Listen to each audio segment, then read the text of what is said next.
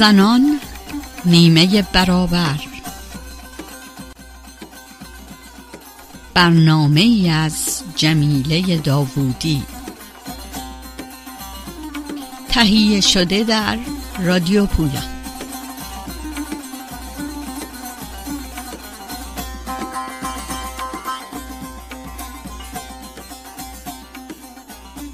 سلام گرم به شنوندگان رادیو پویا.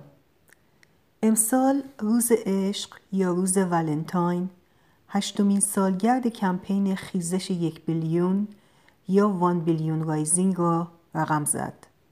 این کمپین یکی از بزرگترین حرکت ها بر ضد خشونت علیه زنان و transgender هاست که در سال 2012 در روز 14 فوریه توسط ایو انسلر هنرمند و فمینیست امریکایی شروع شد. یک نفر از هر سه زن در طول زندگیشان کتک می‌خورند یا مورد تجاوز قرار می‌گیرند. از آنجا که دنیا بیش از هفت بیلیون جمعیت دارد یعنی بیش از یک بیلیون زن و دختر مورد خشونت یا تجاوز قرار می‌گیرند. هر ماه فوریه در کشورهای مختلف از فیلیپین تا هند تا ایتالیا زنان به خیابانها می روند و مقاومت و مبارزه علیه خشونت و تجاوز را در شکل رقص، شعر، تئاتر و موسیقی متبلور می کنند. آهنگ زنجیر را پاره کن اولین آهنگی بود که در سال 2012 زنان و دختران با آن در خیابانها و اماکن عمومی رقصیدند تا نشان دهند در مقابل خشونت مغلوب نمی شوند و در همبستگی با دیگر زنان دنیا توانمند شده و به مبارزه ادامه می دهند. با هم به ترانه زنجیر و پاریکن گوش می کنیم و سپس به گفتگو با دکتر شکوفه سخی می نشینیم که در دو قسمت برایتان پخش می شود.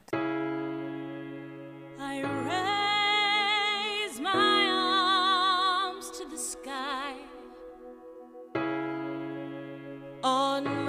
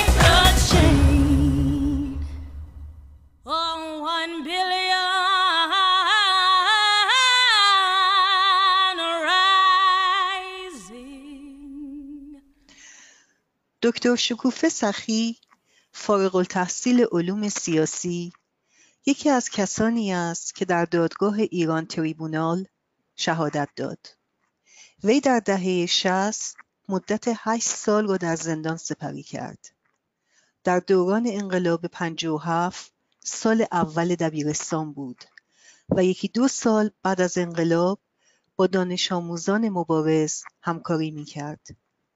در مرداد ماه سال 61 به اتهام هواداری از گروه رزمندگان دستگیر و حکم پنج سال زندان را دریافت کرد. در آذر ماه همان سال از کمیته توحید یا بند سه هزار به زندان اوین و پس از آن به قزلحصار منتقل شد. در مهر ماه 62 به همراه حدوداً صد زندانی زن چپگرای دیگر به مکانی که به قبرهای حاج داوود معروف بود به مدت هشت ماه و نیم به سر برد قبر یا جعبه همان های انفرادی مخوف زندان قزلحصار می باشند. در سال 66 حکم شکوفه سخی و دو همبندی دیگرش رو به اتمام بود که آنها را از زندان گوهردش به های انفرادی زندان اوین منتقل کردند تا زمان دادگاهی دیگر به نام دادگاه آزادی. در این دادگاه پرونده وی بار دیگر توسط قاضی مبشری و مسئولین زندان بررسی شد و عنوان شد که وی اصلاح نشده است و برای آزادی باید در یک مصاحبه ویدیویی اعلام توبه عمومی کند. سخی از این کار سر باز می‌زند و دادگاه به باقی ماندن وی در زندان تا هر زمان که حاضر به توبه شود رأی می‌دهد. نهایتا سه سال بعد در سال 69 وقتی رژیم سیاست مرخصی دادن به زندانیان را شروع کرد شکوفه سخی از زندان خارج شد. وی در سال 1371 همراه با پسر 11 سالش به کانادا پناهنده شد و دکترای علوم سیاسی در حوزه فلسفه سیاسی اخلاقی را در دانشگاه یورک به پایان رساند. شکفه عزیز خیلی ازت تشکر می‌کنم که دعوت منو واسه شرکت در این برنامه قبول کردی. سلام جمیل جان خیلی ممنون از اینکه منو به برنامه خودت دعوت کردی.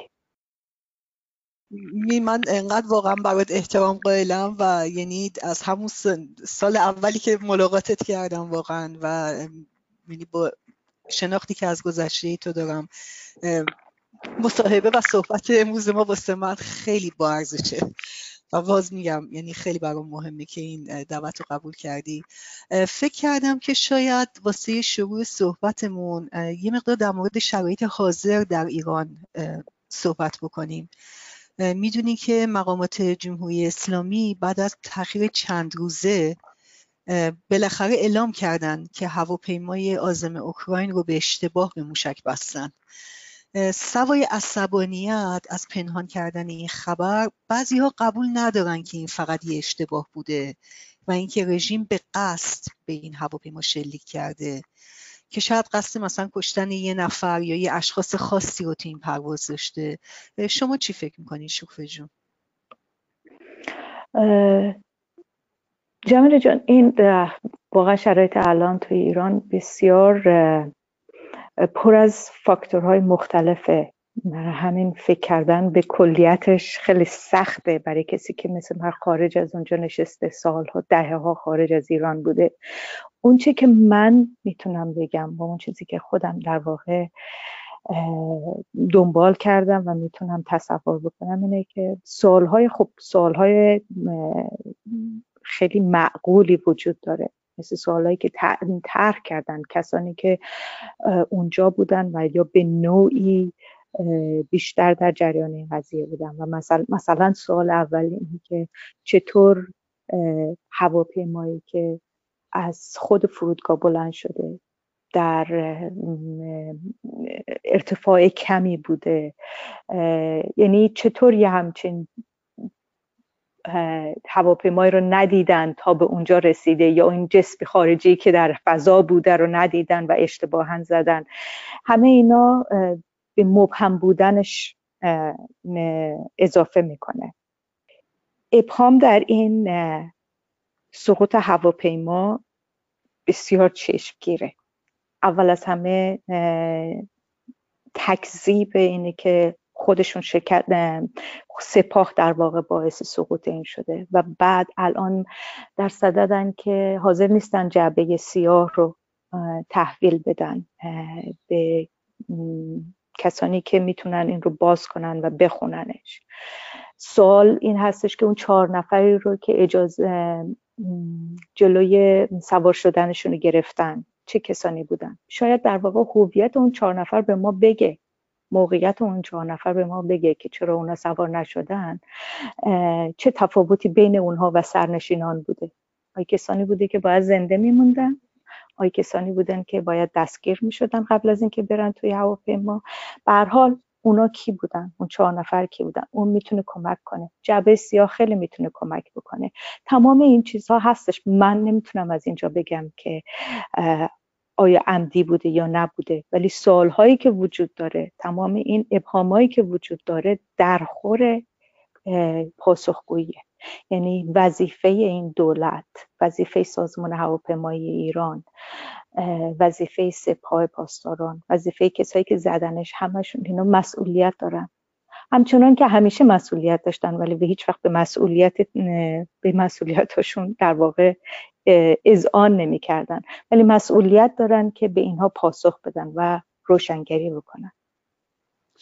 جالبه که اینو میگی شکفه جان به خاطر اینکه از یعنی صحبت که توی ایران میشه و خب همون که میگی ما خارج از کشور دقیق نمی‌دونیم. ولی مثل اینکه آدما میگن که توی ایران این مثلا بار اولی نیست که فرض کن هواپیمایی زده شده یا اتوبوسی می‌دونی بهش یعنی خواستن که مثلا یه تصادفی براش پیش بیاد و اینا. بنابراین نیست مردم اونجا زندگی می‌کنن. فکر می‌کنم که به یه شکلی هر اتفاقی رو نمی‌تونن به این راحتی ازش بگذارن. یعنی فکر می‌کنن که این هم ممکنه یه دستیسه دیگه باشه یه یه برنامه پشتش باشه. من فکر کنم یه مقدارم این هستش که یه مقدار این به صبح شبه رو به وجود آورده که شاید فقط یک اشتباه نبوده. ولی یه چیزی که برای من خیلی جالبه اینه که رژیم واقعا تو این چهل سال اصلا چهره بین المللی و انعکاس جنایات و سرکوبای خشنش اصلا براش مهم نبوده. ولی در مورد کشته شدن این مسافران پرواز اوکراین یه جورایی به نظر میاد که رنگ باختن می‌دونیم؟ و مثل اینکه یعنی هم براشون اینکه توی عرصه بینان مللی داره چجوری بهشون نگاه میشه مهم شده و حتی در مورد اعتراضات داخلی ما اینو می‌تونیم توی شکل برخوردشون به تظاهرات اخیر نگاه کنیم. اگه یادتون باشه توی آبان ما واقعا به قصد کشت به سر و صورت مردم شلیک می‌کردن. ولی توی تظاهرات اخیر بیشتر گاز اشکاور استفاده می‌کردن و یا پای مردم رو نشونه می‌رفتن.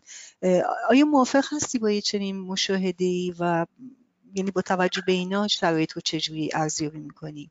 صد درصد الان یعنی تفاوتی یعنی خیلی متفاوت شده الان برخوردشون به همه قضیه مسافرین هواپیما سقوط هواپیما هم به اعتراضاتی که به سقوط هواپیما پیش در مقابل مقایسه با اعتراضات آبان ماه یا دی ماه سال قبل یا ده سال قبل توی اعتراضات سال 88 یه چیزی که جالبه اینجا برای من اتفاقا وقتی نگاه می‌کردم به این قضايا اکثر اون هواپیماها و اتوبوس هایی که سقوط کردن و همیشه مشکوک بودند که سقوط اینها چیه؟ مثلا مثل هواپیمایی که 14 نفر از فعالین محیط زیست توش بود توی مسیر یاسوج رفتش اینا همه هواپیما و تا اونجایی که من می‌دونم ممکنه اشتباه بکنم همه هواپیماها یا اتوبوس های داخلی بودن. و جواب اینها به همه این هواپیماها هواپیماهایی که فرماندهان نظامی رو داشتن از سال 60 گرفته تا الان و اتوبوس هایی که نویسندگان توش بودن دانشجو بودن چیزهای مختلف همیشه این بود که نقص فنی بوده. هیچ وقت صحبت بر سر اینکه جبه سیاه چی گفته و فلان اینجور چیزا نبوده یا اینکه هیچ گونه تصویر ستلایت باشه نمی‌دونم هیچ چیز دیگه پشت سرش بیرون نیامده یک با یک گفتن اینه که ابهامی وجود داره نقص فنی بوده هواپیمای حامل فعالین محیط زیست به اضافه 60 نفر دیگر رو اصلا گفتن پیدا نشد اصلا دنبالش هم نمیریم. یعنی به نوعی به راحتی لاپوشانی شد. و مردم هم که همیشه سوء زن داشتن همیشه با شک و تردید بهش نگاه کردن. ولی ولی جالب اینه که باعث به خیابون اومدنشون نشد. دروغ ها رو می‌دیدن ولی باز باعث به خیابون اومدنشون و خواهان پاسخگویی دولت و اتوریته نبود. این دفعه خیلی چیزها اتفاق افتاد.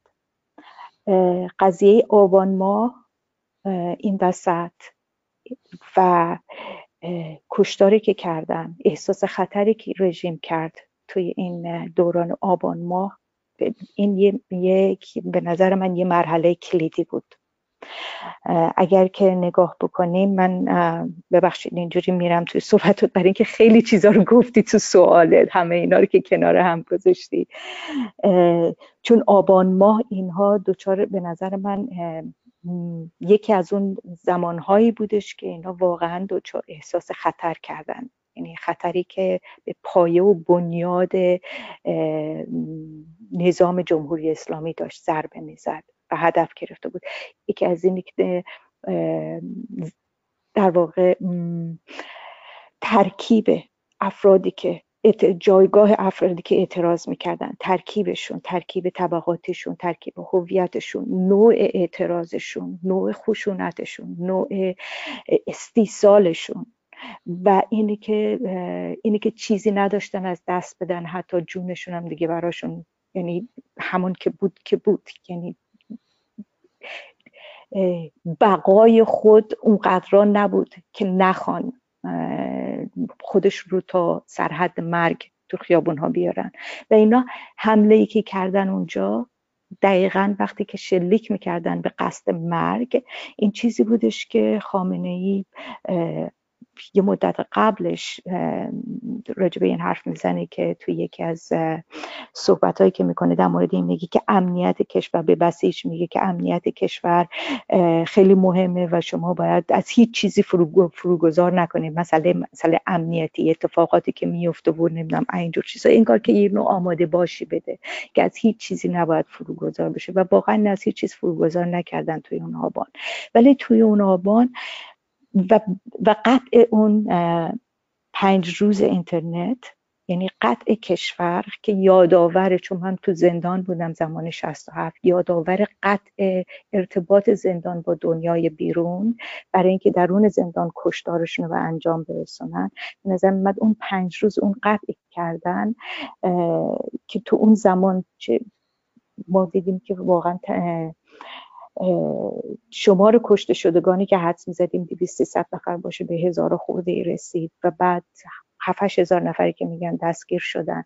همه اینا اینها خیلی موقعیت توی شرایط کلیدی قرار گرفتن. تمام جامعه بین اون موقع به دلیل این به خصوص به خاطر قطع اینترنت همه متوجهشون شدن. توجه آمد اونجا.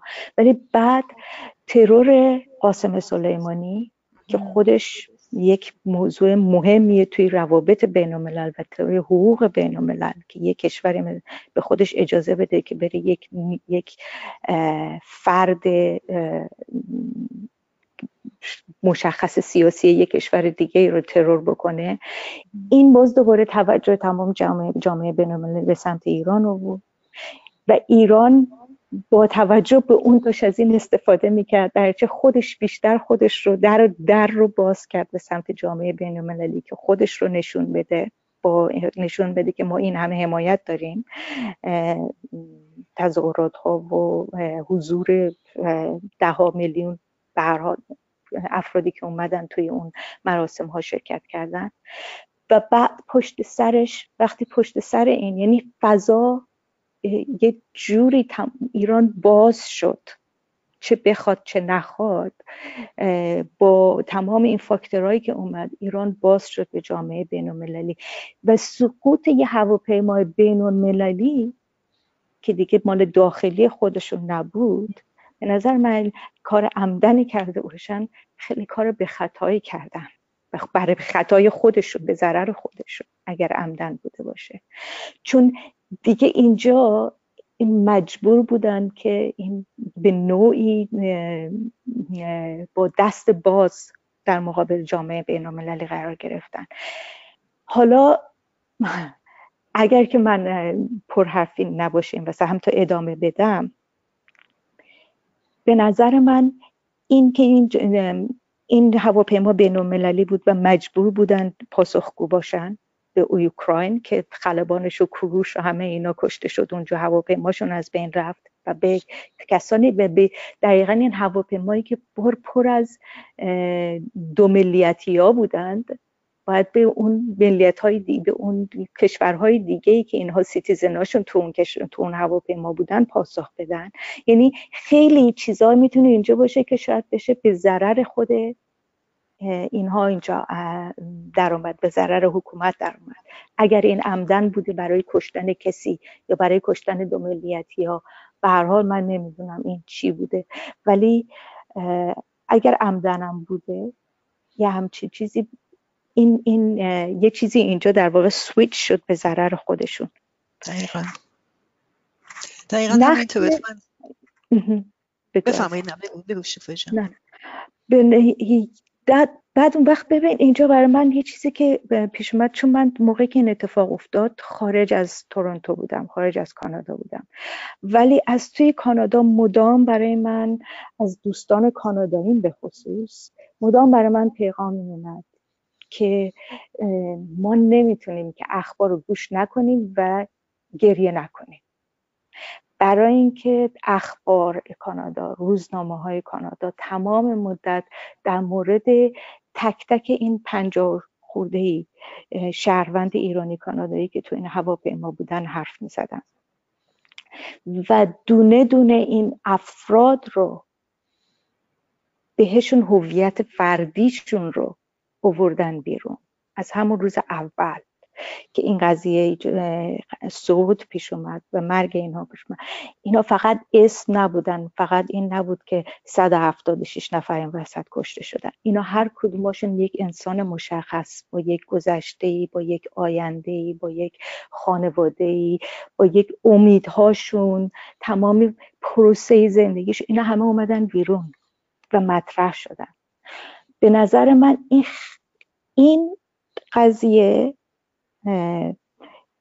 نقش خیلی مهمی داشت. برای اینکه بازگشت این اون وقت به درون ایران بر به خود ایرانیان و به دولت ایران. بازگشت این تصویری که ایرانیان از کشته شدگان خودشون از چشم یک جامعه دیگه پیدا دیدن و این بهشون برگشت. و رسمیت شناخته شدن اینه که این انسان ها وجود داشتن و زندگیشون ارزش داشته. وقتی این به خودشون بازگشت به نظر من تاثیر بسیار زیادی داشت که مردم رو بیاره توی خیابون. ایز به رسمیت شناخته شدن خودشون شد. به رسمیت شناخته شدن تمام امیدها و اون پروسه زندگی که کسایی که به هر حال امیدشو دارن که بتونن زندگیشون رو به یک جایی برسونن و کسانی که خودشون این پروسه رو گذروندن کسانی که تا سالها تو این دهه ها تمام این کشته شده ها رو همین که اتفاقی هواپیمایی میفته یه اتوبوسی میفته یه سری اینجا کشته میشن یه سری اونجا کشته میشن یه سری تو زندان ناپدید میشن. ولی به نوعی محو میشه توی توی مسائل زندگی و توی فشارهایی که توی یعنی اقتداری که دولت بر روی نظام بر روی مردم میورد اینها محو می‌شدن. این دفعه اینجوری نشد.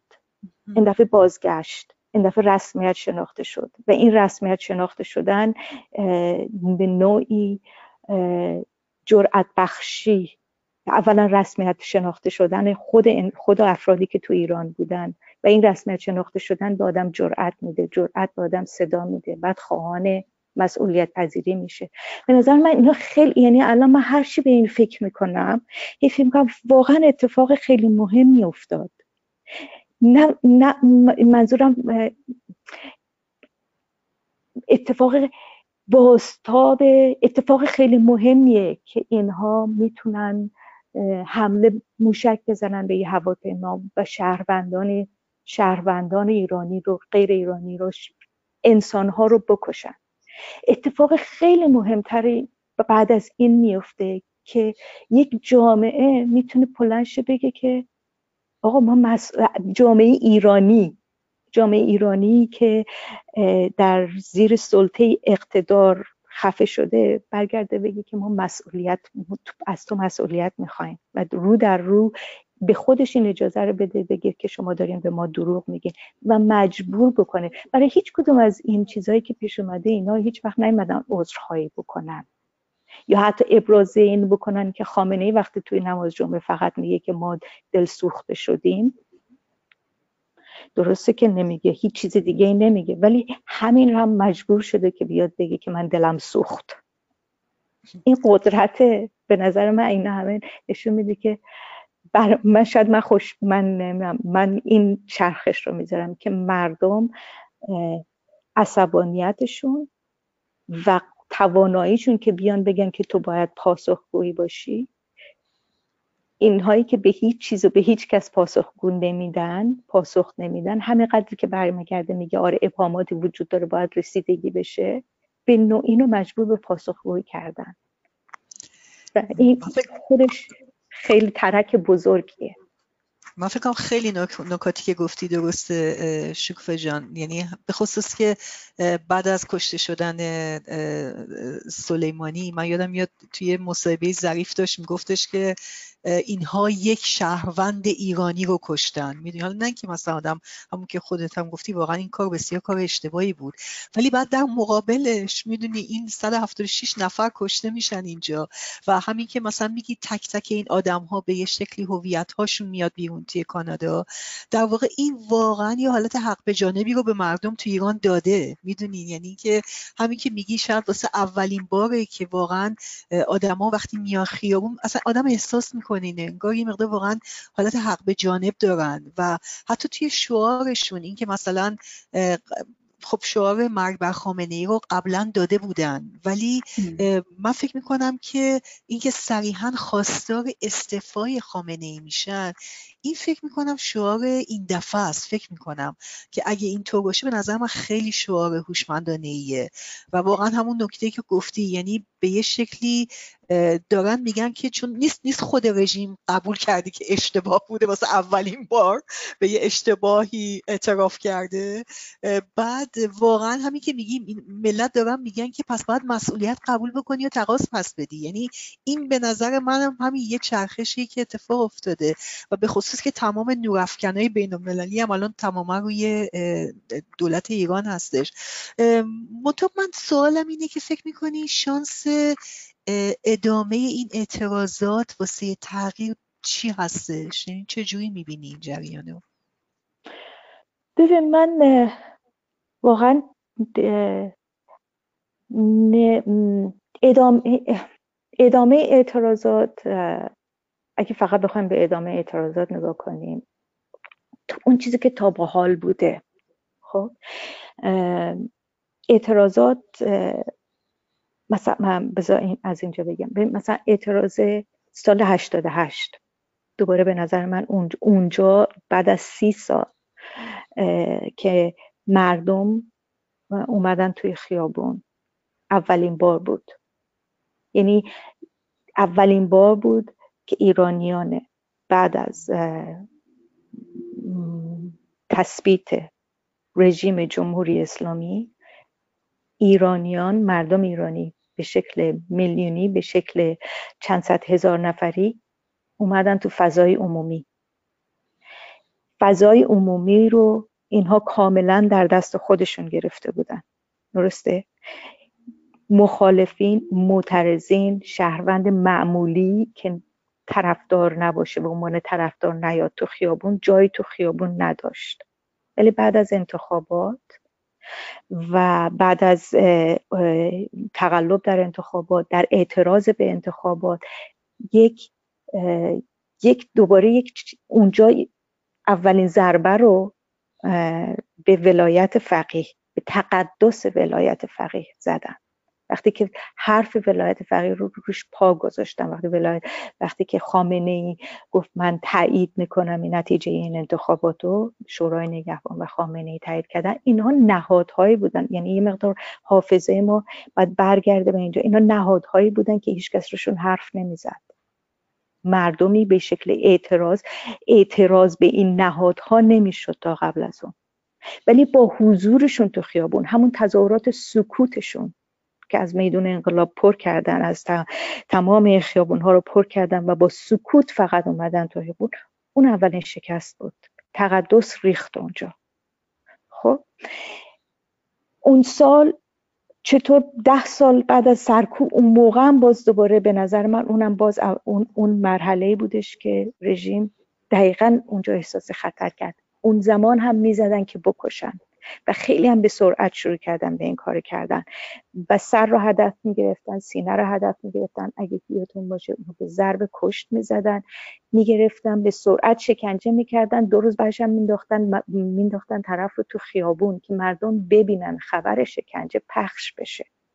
که مردم ببینن و بترسن. فوری هم صد نفر رو آوردن.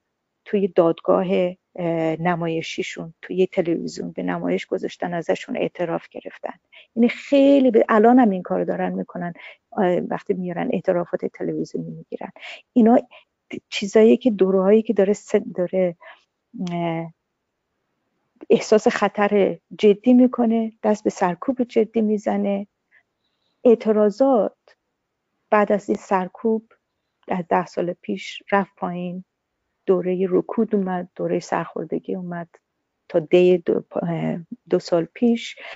به هر حال دو سال پیش بعد به جای که بره ده سال بعد آبان امسال اومد. اعتراضات تموم نمیشه. حتی اگه جمهوری اسلامی بمونه. خب یعنی اگر همینطور این سیستم ادامه بده. به همین شکل که بوده. نه جنگی بشه نه چیز دیگه اعتراضات تموم نمیشه. ولی اینکه این اعتراضات به کجا می‌رسه آیا می‌تونه مثلا فردا برای من سوال نیست که آیا فردا این به انقلاب تبدیل میشه یا نمیشه. بلکه برای من در واقع اینه که تو این اعتراضات چجوری روح اعتراضی به یک جور بلوغی می‌رسه. برای اینکه باید برای خودش یک جور آلترناتیوی هم پیدا کنه دیگه درسته؟ فقط این نیستش که هی بگیم نه به این به قول خودت فقط این نیست که بگیم مرگ. بلکه باید یه چیز دیگه ای رو هم آدم بتونه تصور کنه که به جای این قضیه بیاره. این تصور باید توی جامعه شکل بگیره. توی آبان ماه راجع به این موضوع صحبت می‌شد که که چرا شعارهای مثلا رضا شاه کبیر و اینجور چیزا طرفدارای شاه داده می‌شد طرفداری از شاه داده می‌شد. خب این قضیه سواله. آیا تصور ما از آینده چیزی به جز اون چیزی که در گذشته بود نیست. خب اگر که اینجوری باشه این یعنی هنوز کلی کار داره. و اینکه ما باید تصور یک این اعتراضات باید تصور جدیدی رو از اون چیزی رو که می‌خواد جایگزین این کنه به دست بیاره. تا اینکه این سیستم ولایتی رو با یه سیستم ولایتی دیگه جایگزین کنه. این برای من بیشتر مهمه. تا اینکه فکر کنم که این اعتراضات چهار روز دیگه به سرنگونی منجر میشه یا نمیشه. بسیار صحبت تصوره جدید رو کردی. جالبه که شرکت زنا توی تمام تظاهرات و حرکت های اعتراضی ضد رژیم کاملا روشن بوده. یعنی صدای شعاراشون کاملا رساس کاملا حضور دارن. می‌دونی؟ فکر می‌کنی هیچ امیدی به رهبری زنان واسه تبلور خواستای خودشون و به وجود آوردن برابری حقوقی زن و مرد توی آینده ایران وجود داره چرا که نه اگه صحبت تصورات جدید امید امید به نظر من آن امید بدون امید که آدم که می باید بگیر دلیل نداره خونش بیاد بیرون به نظر من امید که خیلی زیاد زنان می‌دونی خیلی برام جالبه برای اینکه زنان همیشه وجود داشتن توی انقلاب نگاه کن توی انقلاب 57 خب من موقع دختر جز نوجوانان بودم. ولی نوجوانان دبیرستان های دخترانه راهنمایی های دخترانه ما همش تو خیابون بودیم. دخترانه پسرانه هیچ فرقی نداشت. توی انقلاب زنان شرکت داشتن.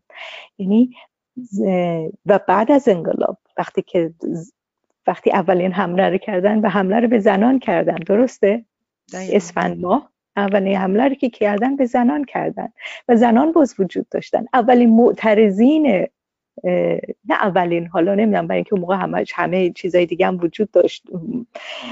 دانش آموزا در حال اعتراض بودند شهری گذاشتن برگردوندن چیزای شهریه ای من یادم تو اعتصاب تظاهرات می‌کردیم کارگرها همچنان توی خیابون بودن و زنان وقتی که حمله مشخص به زنان کردن زنان بیرون بودن.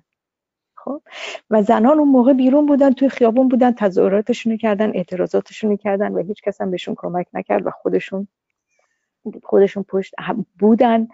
و توی تمام این سی چل سالی هم که به طور فردی به طور گروهی به طور سیاسی به طور هویتی اینا تحت حمله بودن. از همه طرف. یعنی نه فقط دولت با, با قوانینش بلکه با دادن قدرت به مردان. یعنی اللحاظ توی فضای عمومی زنان رو سعی کردن حذف بکنن از کارها و شغلها و ادارجات و از توی خیابون و از توی همه جا سعی کردن حذفشون بکنن که به شکل قانونی. بلکه با در واقع رسمی کردن تبعیض برای بر علیه زنان به مردان هم برای مردان هم این شبهه رو ایجاد کردن می‌تونن که می‌تونن سوار بر زنها باشن.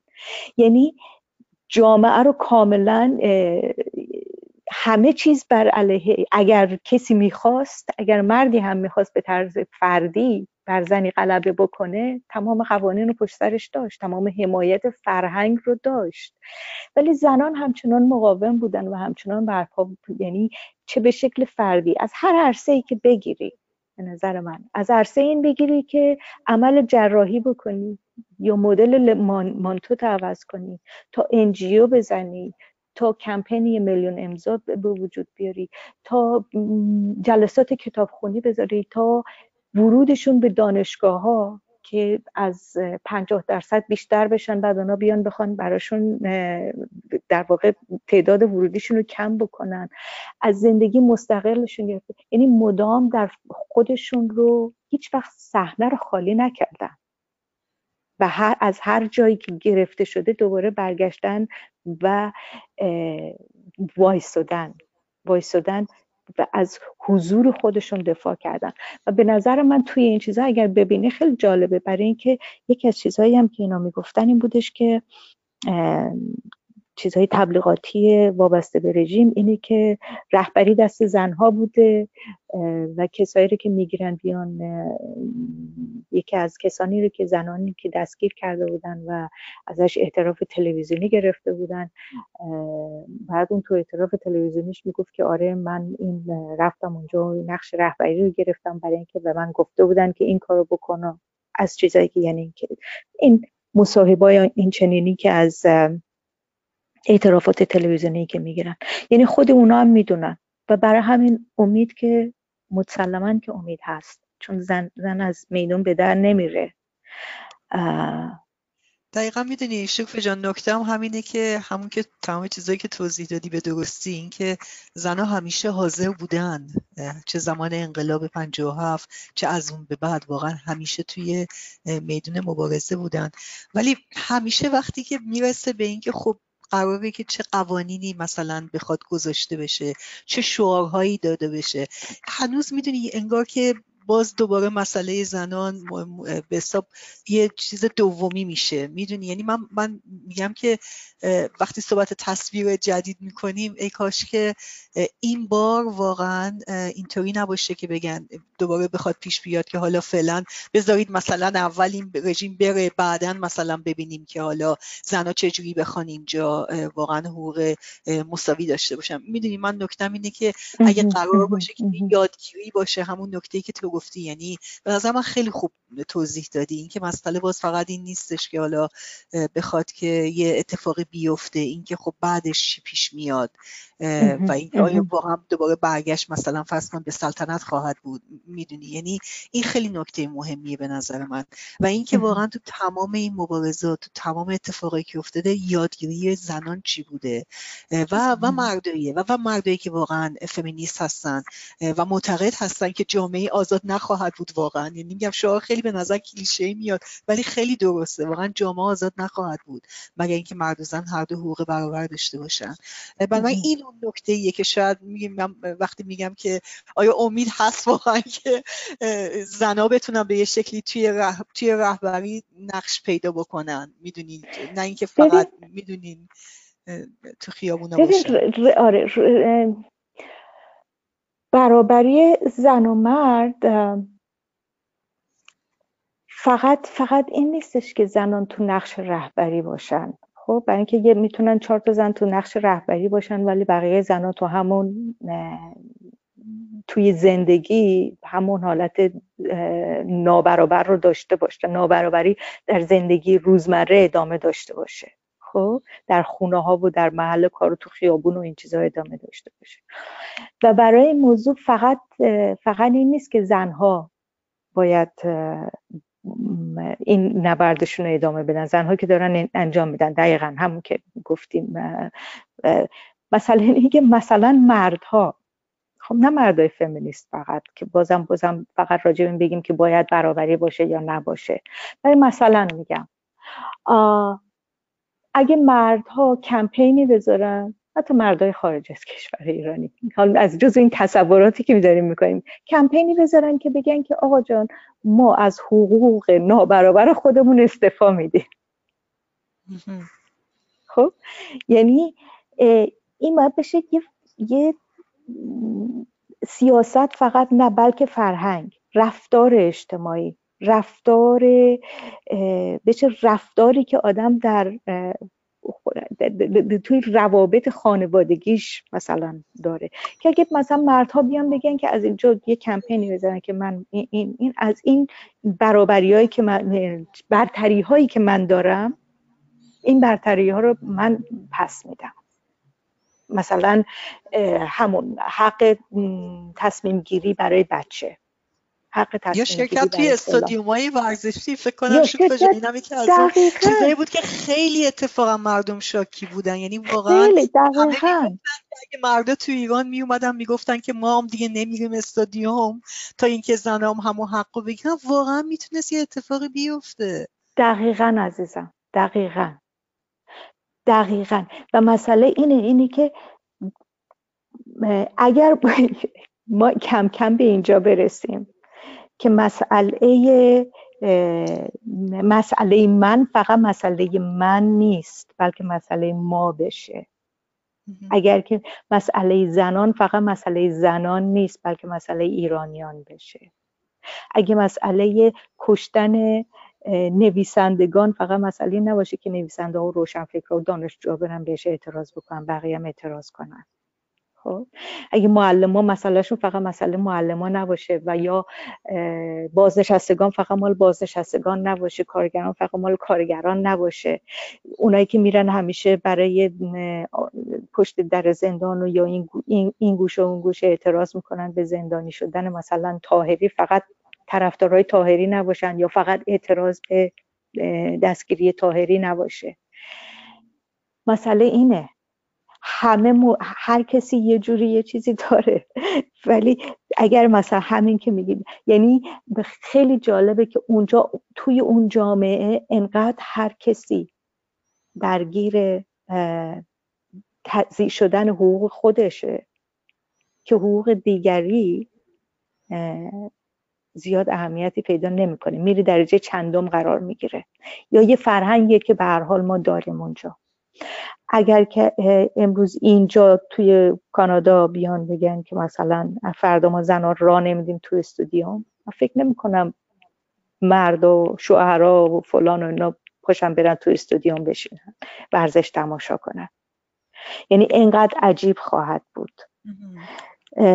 ولی اونجا اینقدر این چیزا جا افتاده و عجیب نیست نابرابری اینقدر عجین شده است خب این فضا این زمان می‌خواد و این زمان و این اعتراضاتی که صورت می‌گیره توی این پروسه توی پروسه انقلاب باید این تصور یه جامعه دیگه و یک نوع روابط دیگه شکل بگیره اون تصور یه چیز دیگه. امید هست. بسیار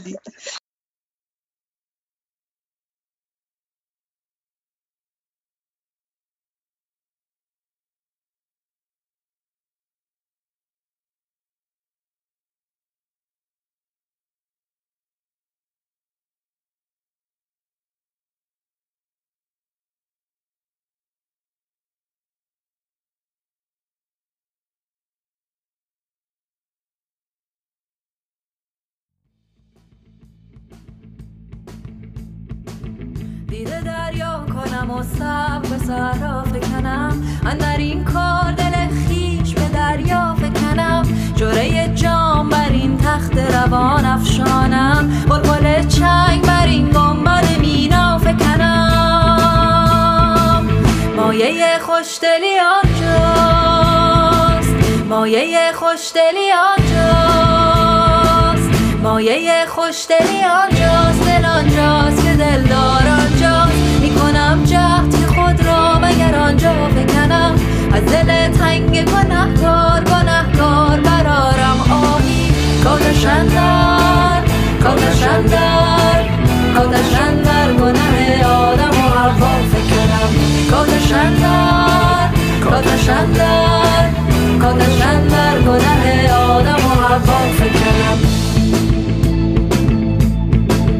بگشا.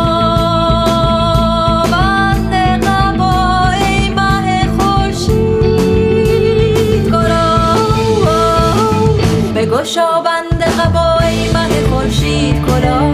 تا چه زلفت سر صدا زده در پا فکنم از دل تنگ گنهکار گنهکار برارم آهی کادشن در کادشن در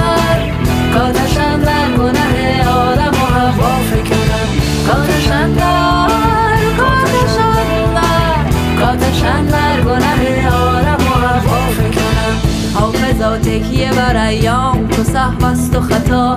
من چرا اشرت امروز به فردا فکنم؟ من چرا اشرت امروز به فردا فکنم؟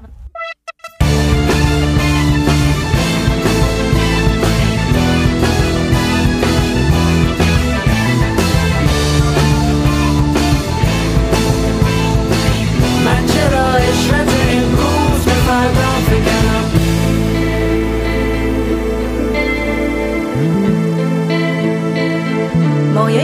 خوشدلی آنجاست.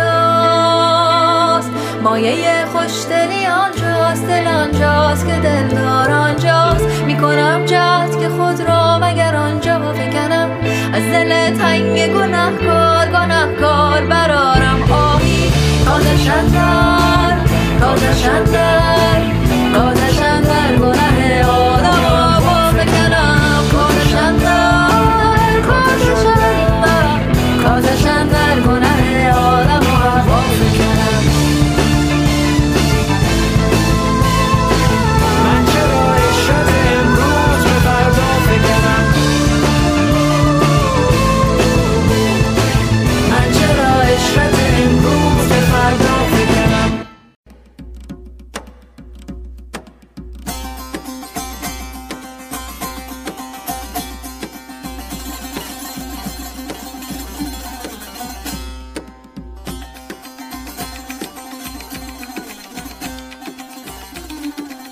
زنان نیمه برابر.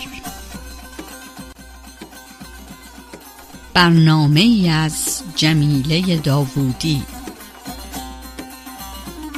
تهیه شده در رادیو پویا.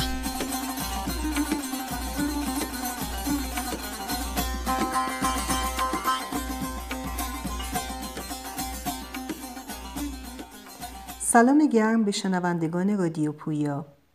در این برنامه به دومین قسمت گفتگو با دکتر شکوفه سخی گوش می‌کنیم. دکتر شکوفه سخی فارغ التحصیل علوم سیاسی یکی از کسانی است که در دادگاه ایران تریبونال شهادت داد. وی در دهه شست مدت هشت سال را در زندان سپری کرد. وی هرگز حاضر نشد برای آزادی در یک مصاحبه ویدیویی اعلام توبه عمومی کند و نهایتا در سال 69 وقتی رژیم سیاست مرخصی دادن به زندانیان را شروع کرد از زندان خارج شد. وی در سال 1371 همراه با پسر 11 سالش به کانادا پناهنده شد و دکترای علوم سیاسی در حوزه فلسفه سیاسی اخلاقی را در دانشگاه یورک به پایان رساند.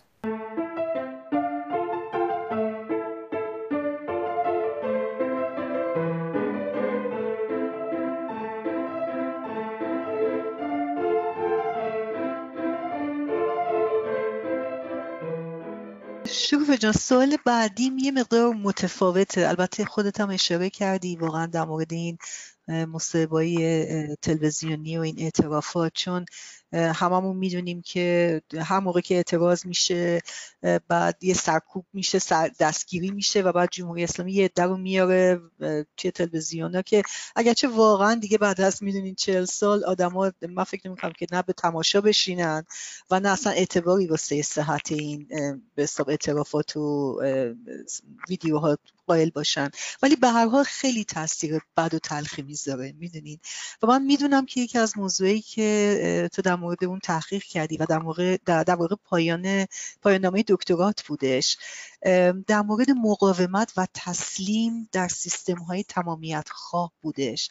و می‌دونم که رد این دید بود که به حساب این دید معمولی که آدما معمولا رجوع می‌کنن به طبیعت و توانایی انسانی که مثلا اگه به آدم خیلی بیاد بعد از مدتی میشکنه یا اگه یه نفر به آرمانش معتقدتر باشه می‌تونه بیشتر مقاومت کنه.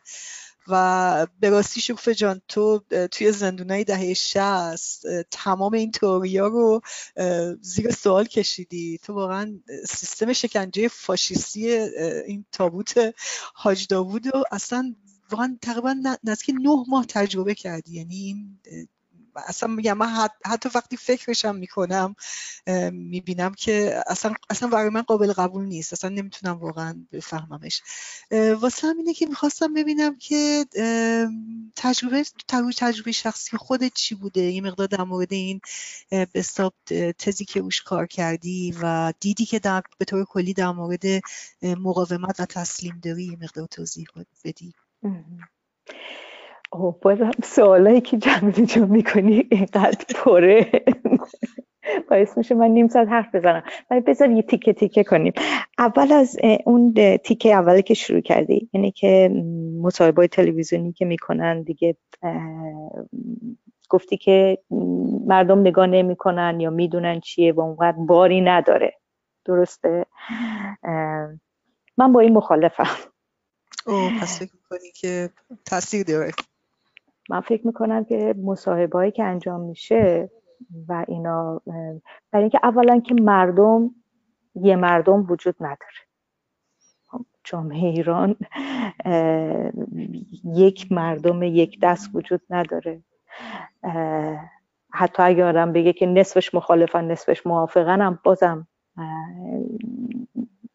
در میان مخالفین در میان موافقین انواع اقسام انسان ها وجود داره. و تاثیر که این مصاحبه ها داره برای اون اون بخشی برای اینکه به نظر من پایه پایه‌ای که پشت جمهوری اسلامی هست. حالا به هر دلیلی یه سری برای اینکه بهش اعتقاد دارن یه سری برای اینکه منافع خودشون رو توش می‌بینن یه سری برای اینکه فکر میترسن از اینی که اگر این, اگر این بره ایران تبدیل به سوریه و به لیبی و به عراق بشه یه سری روی حس ناسیونالیستیشونه. هر چیزی که بگه انواع اقسام می‌تونه اون تو وجود داشته باشه. حتی توی مخالفین هم می‌تونن یه سری باشن که با یه چیزاش مخالفن با یه چیزاش ولی به خاطر چیزای ناسیونالیستیش. همونطور که به نظر من یه شک برای من یه شک بود, شک بود دیدن این همه آدمی که توی مراسم سلیمانی شرکت کردن. چطور ملت دور این قضیه جمع شدن و دیدن سلیمانی به عنوان شهروند ایرانی اما ندیدن سلیمانی به عنوان نیروی سرکوبگر رژیم در منطقه که سرکوب انقلاب سوریه سرکوب کمک یعنی این رو ندیدن برای من خیلی عجیب بود که چطور ده ها میلیون ایرانی براشون این مهم نیست که نقش به نوعی ایران نقش امپریالیست منطقه رو بازی می‌کنه توی منطقه. و نقشی که توی منطقه داره براشون هیچ اهمیتی نداره. و پشت این میرن برای در مقابله با آمریکا. پشت این وای میسن در مقابله با احتمال جنگ. یعنی مردم رو نمی‌تونیم ما بگیم مردم براشون این چیزا دیگه اهمیت نداره. درچه وقتی که این مصاحبه گرفته میشه افرادی که تو مصاحبه ها شرکت می‌کنن این اینها قضایی هست برای تبلیغات جمهوری اسلامی. حالا حقانیت خودش نباشه تبلیغ برای قضایی برای حقانیت خودش نباشه برای از بین بردن هویت و شخصیت مخالفین هست. برای اینی که برای اینی که با اون سری که با خودش هستن تقضیهشون کنه و توجیهشون کنه و بهشون حس خوب بده که آره باید با ما باشی هست. اینی که بهشون بگی که شما درستین شما همون جایی که هستین باشین. چرا که مخالفین اینها هستن این تیپ آدم ها هستن توی اینجا دفعه مثلا از کسانی رو که آورده بودم پشت تلویزیون کسی که بگه من موادگیر بودم مواد زده بودیم نمی‌دونم مشروب خورده بودیم با مجاهدین بودیم با سلطنت طلب بودیم. پولدار بودم نمی‌دونم آره من اصلا مسئله بنزین ندارم خودم پول دارم خونه دارم ماشین دارم فلان. یعنی وقتی یه همچین چیزایی رو میرن اینا اتفاقا به نظر من تاثیر مخرب رو داره. طرفدارا رو تقویت می‌کنه. اونایی هم که طرفدار نیستن مخالفین رو بازم تاثیر مخرب روی مخالفین داره. ببین عزیزم ما وقتی که وقتی که اولین مصاحبه ها توی دهه 60 قبل از اینکه من دستگیر بشم سال شست وقتی که این همه دستگیر کردن و بعد می آوردن پشت تلویزیون. من یادم اون موقع نگاه می کردم باور نمی کردم ولی در این حال با اینی که باور کنی که این آدم ها آمدن واقعا توبه کردن و دارن حرف می‌زنن خیلی سخت آدم نمی‌تونه اصلا تصورشو بکنه. ولی به هر حال اومدنشون اونجا یک نوع پشت خالی کردنه. خالی کردن بود این تاثیر رو داشت. و الان هم ما می‌دونیم با همه اتفاقات که میفت نه فقط برای بیرون بلکه بر خود اون آدم ها تحقیر شدگی خود اون آدم ها هسته. که اونها و نزدیکانشون و کسانی که میشناسنشون و محیطشون کامیونیتیشون به نوعی این پروسه این این یعنی اصلا این رو نباید روش نادیده گرفت. فقط گفت تلخه. برای اینکه این یکی از اون ابزار شکنجه عمومیه. یه،, یه،, یک نوع فقط این نیست که اونها شکنجه شدن اومدن اونجا بلکه اونایی که اومدن اونجا همچنان داره شکنجه ادامه پیدا می‌کنه. و از این طریق به فضای عمومی انتقال پیدا می‌کنه. شکنجه روانیه. روان این جامعه رو خالی کردن و ساییدنش توهی کردن و تحقیر کردنشه. در به نظر من این چیزا خیلی مهمه. اون دادگاه نمایشی که گذاشتن هم هم گفتن نمایشی و صد نفر رو بردن بعد از قضیه توی اتفاقات دهه 88 شد جنبش سبز به اسم جنبش سبز من کم چیزی نبود.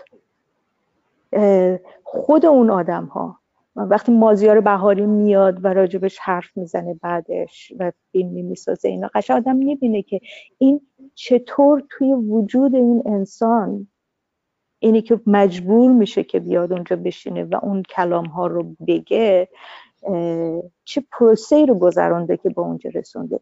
چه پروسه رو گذرانده که ذره ذره چون هر دفعه که آدم مجبور میشه یه چیزی بگه تموم نمیشه. قبول می‌کنی یه چیزی بگی؟ وقتی قبول کردی یعنی اینکه اوکی این نقطه ضعف دیگه یه فشار دیگه یه فشار دیگه یه فشار دیگه یه جای دیگه یه جای دیگه یه چیزی دیگه ازت می‌گیرن. تا به اونجایی می‌رسن که میارنتون جلو. این نمی‌دونم. نه نه خیلی نه نه اینقدر نکته درسته. من من فقط اشارم بیشتر از این زاویه بود که آدما می‌دونن که اینا تحت شکنجه و فشار اومدن این صحبت رو دارم می‌کنم ولی آره، تو کاملا ولی- از زاویه ای که داری میگی واقعا زاویه خیلی درست و متفاوتیه. یعنی من داری از این- ادامه اون شکنجه رو داری میگی در واقع و به یه شکلی نکته درسته. دقیقا. و من فکر می‌کنم که ما نمی‌دونم یک چیزی توی این توی این ساده کردن این قضیه من رو اذیت می‌کنه. همون مو- از همون ده سال پیش یا که وقتی این اتفاقا میافتاد و توی جمع دوستانی که توی کانادا این ور دنیا ما نشستیم گفت او هر کی باشه بالاخره میاد میگه دیگه مهم نیستش. نه اینجوری نباید ساده کرد قضیه رو. برای اینکه ساده نیست. بلکه باید بهش اهمیت داد.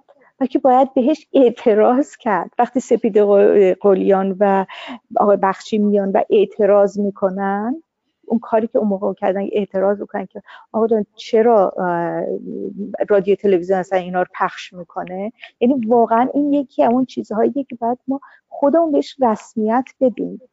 و یکی از اون چیزهایی که باید جلوش وایساد.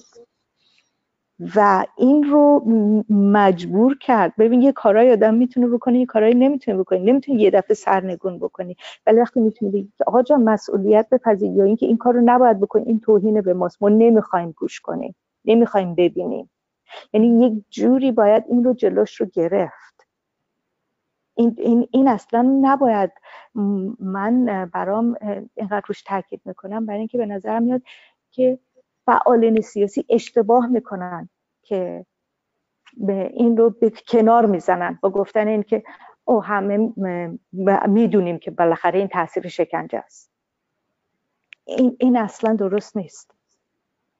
این این یکی از اون چیزاییه که می‌تونه اگر که آدم پشتش بذاره روحیه مبارزه رو قوی کنه. روان اون جامعه رو از زیر این سایش در بیاره. از زی- زیر سایده شدن در بیاره.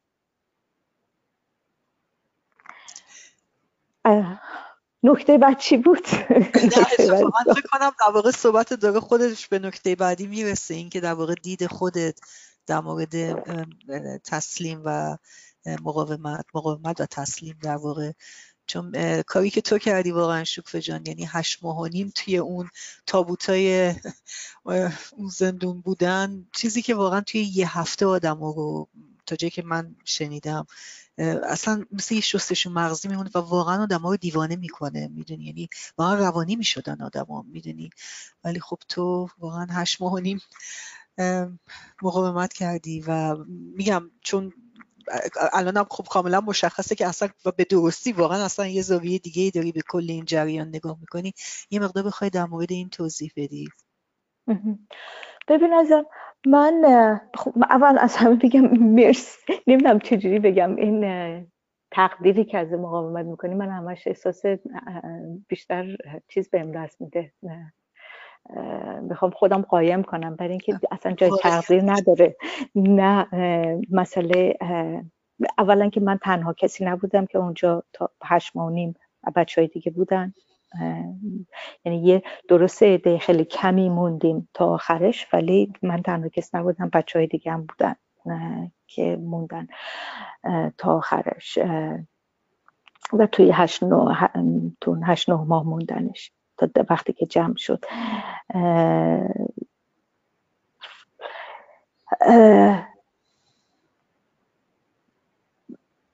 من یه چیزی که توی زندان برام چیز شد ریخت و باعث شد که از اون موقع به بعد همینطور روش فکر کنم و بعد کار کنم و اینا قبل از اینکه زندان بره خب من خیلی کم سن بودم دوران انقلاب. دوران انقلاب من 13 14 سالم بودش. 14 سالم بود. سوم راهنمای اول نظری تو اون دوره. دوره 57 تو اون دوره من بودم. و تمام چیزهایی که یاد می‌گرفتیم این بودش که هر کس که پایگاه طبقاتش جایگاه طبقاتش پایگاه طبقاتش از طبقه کارگر از خلق ستم دیده است مقاومه. هر کس که از طبقه برجوزی و خورد برجوزی جا می‌زنه. هر کس که بی ایدولوژیش پابنده مقاومت می‌کنه. اون کسی که ایمان داره مقاومت می‌کنه. اون کسی که مقاومت همیشه با این مقاومت یک چیزی بودش که حاصل پایبندی به یک ایدولوژی بود به یک جایگاه طبقاتی بود به یک ایمان بود. خب؟ و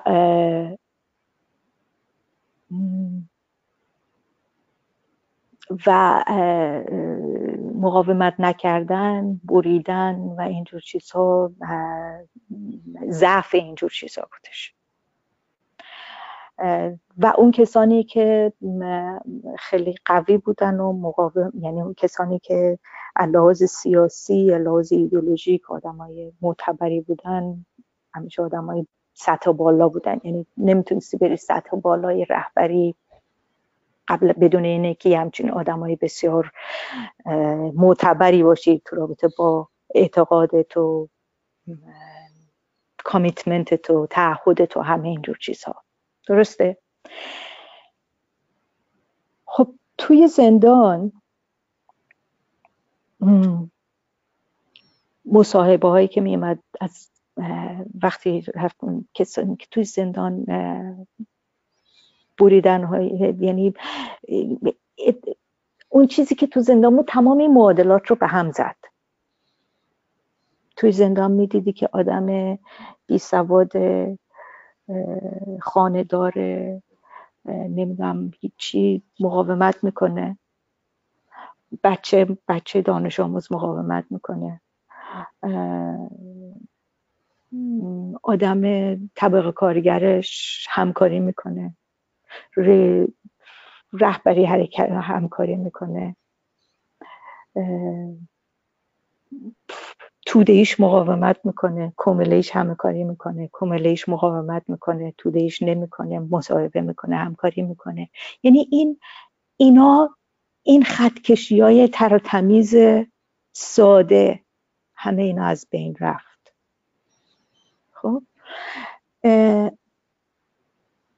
اونجا تو یا تو؟ خودت یا خودت؟ توی سلول انفرادی روی تخت شکنجه و چیزی که اونجا از آدم می‌خواد برای من اینجوری من که همیشه چیزی که از آدم می‌خوان توی شکنجه از بی بردن توف تنها نیست. چون طوری که تو دستش دارن. خب تو دستشون دارن. بلکه از طریق تو می‌خوان دیگران از بین ببرن. چون موقعی که می‌خوان ازت اطلاعات بگیرن در مورد دیگران زیر شکنجه. رفقات دوستان آدمای دیگه. چه موقعی که می‌خوان که در مورد همبندیات گزارش بدی. چه موقعی که می‌خوان مثلا جزوه می‌دادن که تو اطلاعات بدی در مورد فک و فامیلت. که کی تو خانوادت به اولین کتاب داده مثلا بخونی. کی تو خانوادت ممکنه که انگیزه های ممکنه که انگیزه های بر علیه مثلا غیر اسلامی داشته باشه. انواع اقسام این چیزا. یعنی همیشه برای من اینجوری اومد که همیشه فرد زندانی نگاهبان انسانهای دیگره. تو یه حافظشونی؟ یعنی هست کسی هستی که از طریق فرد زندانی فردی رو که در دستش دارن می‌خوان به دیگری برسن. مثل کاری که تو این مصاحبه ها می‌کنن. از طریق کسی رو که از به اووردنش دستگیرش کردن حالا هرچی هم می‌خواستن ازش بگیرن بگیرن. شکنجهش هم کردن. همه این کارا رو کردن ولی وقتی میارنش تو تلویزیون حرف می‌زنن دارن از طریق اون دیگران رو شکنجه می‌کنن خب دارن از طریق اون جامعه رو بهش خدشه وارد می‌کنن. حتی به همین در همین حد. به شکل عمومی کامپلیتلی عمومی. فرد خاصی هم ازش نخواد.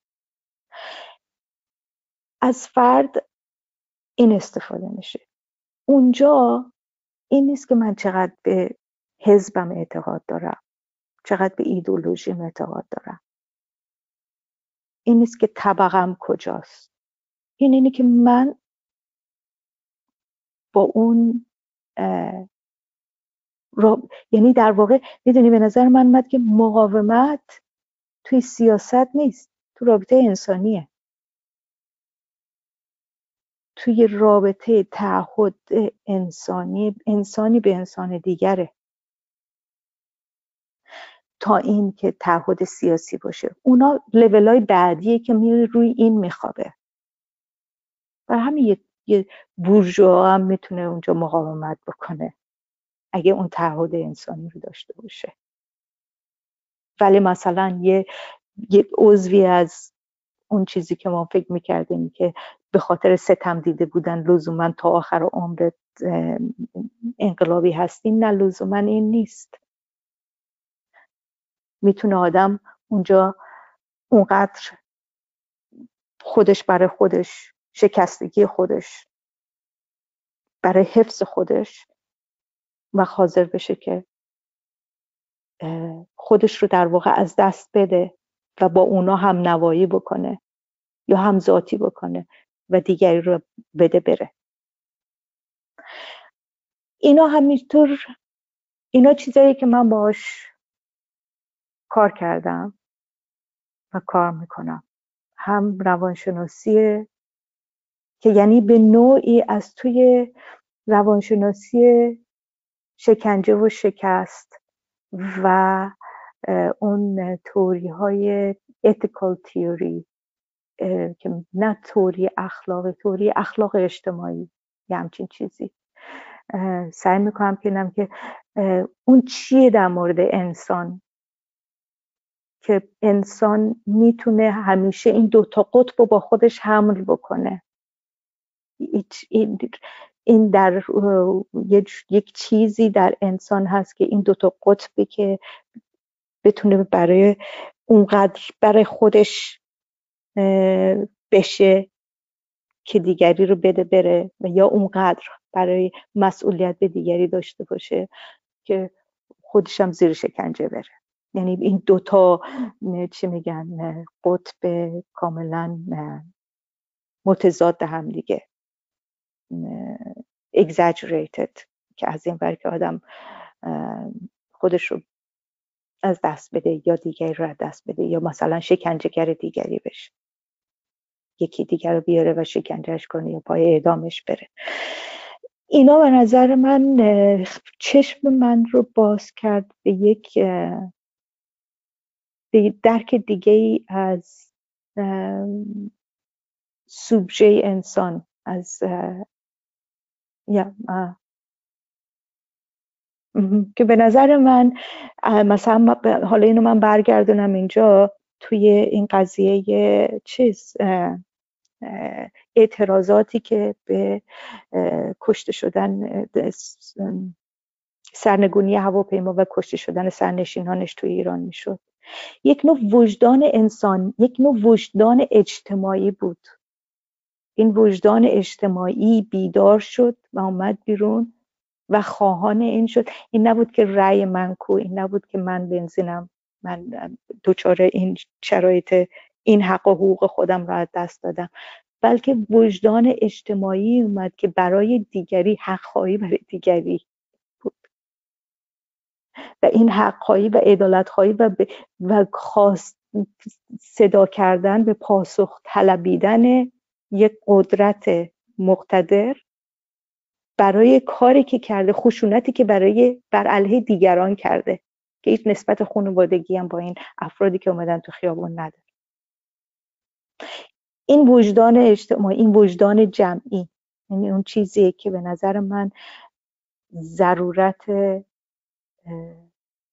حضورش یک چیز ضروریه برای برای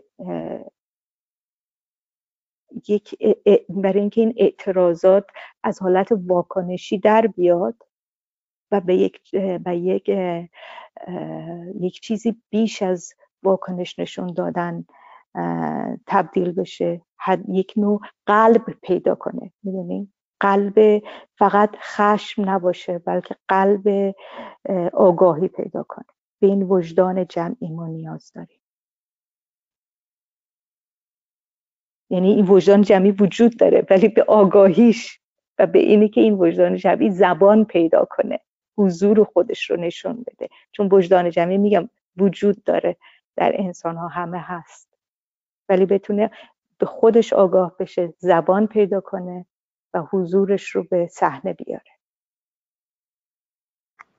خیلی واقعا نکته مهمی میگی شکفه جان. به خصوص که توی چند سال گذشته خیلی میشنویم چون در مورد وجدان جمعی داری صحبت می‌کنی. اینکه انقدر مثلا توی ایران شرایط سخت شده و اینا آدما همه یه جورایی با هم دشمنی دارن. مثلا ما حتی میشنویم میگه مثلا برادر به برادر می‌زنه. می‌دونی؟ یعنی به یه شکلی خبرهایی که میاد تو این حالته من اینجور فکر نکرده بودم. به این نکته که الان داری میگی سر همین یعنی به خیلی به این درستی تو اینو در واقع برگردوندیش به جریان اعتراضات آخر و اینکه واقعا به یه شکلی حق خواهی واسه دیگران. این خیلی به نظر من نکته درستیه و خیلی اون خبرها رو ما میشنویم که دقیقا این که همه چقدر فاسد شده روابط فاسد شده هر کی به فکر خودش نمی‌دونم همه اینجور چیزا رو. درسته؟ حتما هم وجود داره. خب؟ در این حال در کنارش هم اینو میشنویم که مردم برای خودشون انجمن این درست می‌کنن که سگای ولگرد نجات بدن و به خاطرش میمیرن یعنی وقتی اون به خاطرش کسی که الان من درست یادم نمیاد ولی می‌دونم اینو خوندم که خانمی که پناهگاه برای حیوانات گربه ها و سگایی که زخمی شدن بلگرد بودن آسیب دیدن فلان درست کرده و آتیش زده بودن. پناهگاهش که خودشم توش مرده بود.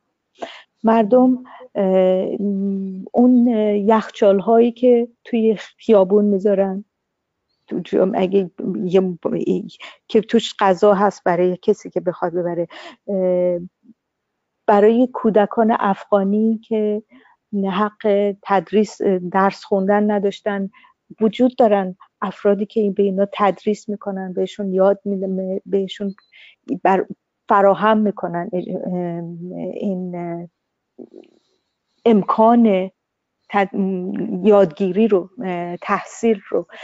اتفاقا به نظر من این یه چیز مثبتیه که اونجا داره تمام این چیزای سیاسی اونجا داره اتفاق میفته ولی بدنه جامعه یک سری تغییراتی داره توش انجام می‌گیره که برای من خیلی امیدوار کننده است. و دقیقا حضور این نوع انجیو های فرهنگی که این برای خود خود مردم برای خودشون یه کارهایی انجام میدن. یه کلوپایی درست می‌کنن. اگه دولت فلان کارو نمی‌کنه خودشون برای خودشون یه کارهای اینجوری می‌کنن که الان من حضور ذهن ندارم مثال براتون بیارم ولی مثالش خیلی زیاده اگه آدم بخواد ببینه. یعنی این برای وجدان جمعی وجود داره. شکلای خودش رو توی این شکلا نشون میده. می‌تونه تو شکلای بعدا تو شکلای سیاسی هم نشون بده. بسیار عالی. شکفه جان. من فکر می‌کنم که خیلی خوبه که با همین یعنی اینکه تو بخوای اینقدر امیدوارانه این اینها رو ببینی و چقدر خوبه که اینطور باشه. و من فکر می‌کنم می‌تونیم با همین نوت مثبت برنامه رو تموم کنیم. اگه نکته تکمیلی یا چیز دیگه می‌خوای اضافه بکنی حتما بفرمایید. شکفه جان. او یک چیزی که برای من حالا از این موقعیت سوء استفاده بکنم. من وقتی که به ویدیوها و چیزایی که از ایران اومده و اعتراضات نگاه می‌کردم توی دو سه تا ویدیو یکی توی آبان ماه بود. وقتی که مردم باز شب رفته بودن روی پشت بون توی تاریکی و شعار می‌دادن و اینا. اعتراضات از توی خیابونا به پشت بون کشیده شده بود. تو برای من یه سورپرایز بود. وقتی میشنیدم که دوباره ملت دارن میگن الله اکبر میدن. بعد دوباره توی یک ویدیو دیگه دیدم که به جمعی حمله شده بود باز دوباره مردم برای اینکه اعتراض خودشون رو به اون نیروهای انتظامی چیز بدن چیزی که می‌گفتن الله اکبر می‌گفتن این منو یاد دوران انقلاب انداخت که ما شعارهایی که می‌دادیم ما منظورم که آدمای غیر آدمای غیر غیر جمهوری اسلامی غیر, اسلامی غیر. حزب اللهی غیر مذهبی هر شعاری که بود می‌دادیم دیگه برای اینکه مخالفت نشون بده. حتی اگه معنیش هم نمیفهمیدیم. شعار عربی شعار هر چیزی. و تو اون فضایی هم که در حال بدو بدو و زدن و فلان بودیم من یادم یه بود در حال فرار از دست سربازا ملت شع- شعار می‌دادن و فرار می‌کردیم. شعارم چی بود؟ حل حل من ناصر یه چیزی یه چیزی. الان یاد درست یادم نمیاد. هم در حال دویدن به کسی که بغل دستم بود بگشتم گفتم این یعنی چی؟ گفت اشکال نداره خوبه بده بده. منم می‌دادم. اشکال نداره خوبه بده. بعد از اون تجربه الان برای من خیلی چیزی که توجه به اینه که شعار الله اکبر خیلی بار داره. درسته که فضای خالی رو پر می‌کنه. درسته که یه چیزیه که آدم بالای ش- پشت بون وایستاده و هیچ دیگه نمی‌دونه بگه چی بگه. کلمه الله اکبر می‌گیره و همه هم پشت سرش می‌تونن تکرار کنن. ولی بهتره آدم برداره یه کاسه دستش بگیره و با به اون کاسه مرسی صدا اگه می‌خواد صدای اعتراض ایجاد کنه و حضورش نشون بده دنگی بزنه به اون کاسه ها و صدای تق تق اونا رو در بیاره. تا کلامی رو بگه شعاری بده که بعدا بار اه، ایدئولوژیکش بار سیاسیش خفت آدم رو بگیره. خود این برای من خیلی فکر می‌کنم یه درسی ما از این از اون انقلاب 57 یکی از درسایی که بگیم اینه که از دادن شعارها به شکل خود به خودی و به شکل این واقعا پرهیز کنیم بلکه آگاهانه و با شناخت شعارمون انتخاب کنیم. اگه با شناخت بوده و آگاهانه است یه چیزی دیگه است. ولی اگه فقط خود به خودی و یه چیزی که میاد و میگیم و ادامه میدیم این برای من خیلی خصوص این چیزی که یا نمی‌دونم چرا. اینو ترک کردم ولی خب این تو ذهنم بوده نه اتفاقا خیلی نه.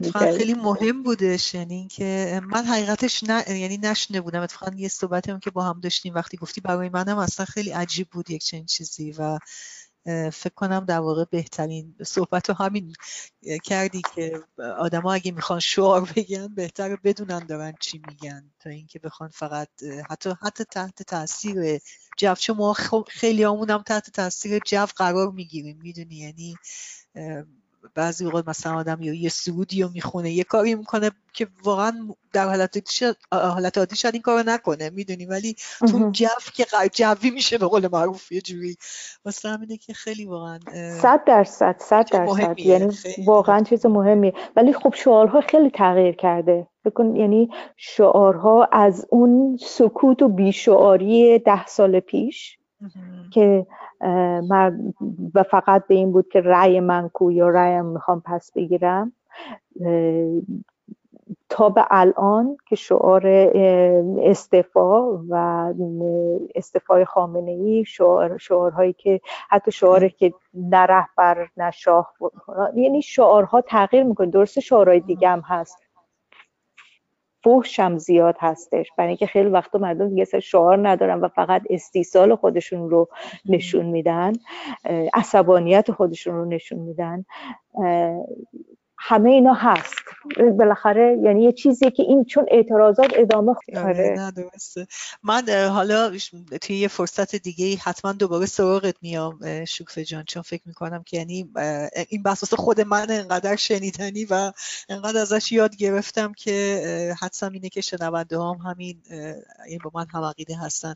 خواستم تشکر کنم ازت و مطمئنم بعد از صحبتهایی که امروز شد وقتی من اول برنامه گفتم که چقدر برات احترام قائلم. الان دیگه خیلی که نمیشناسنت مطمئنا با من هم عقیده هستن.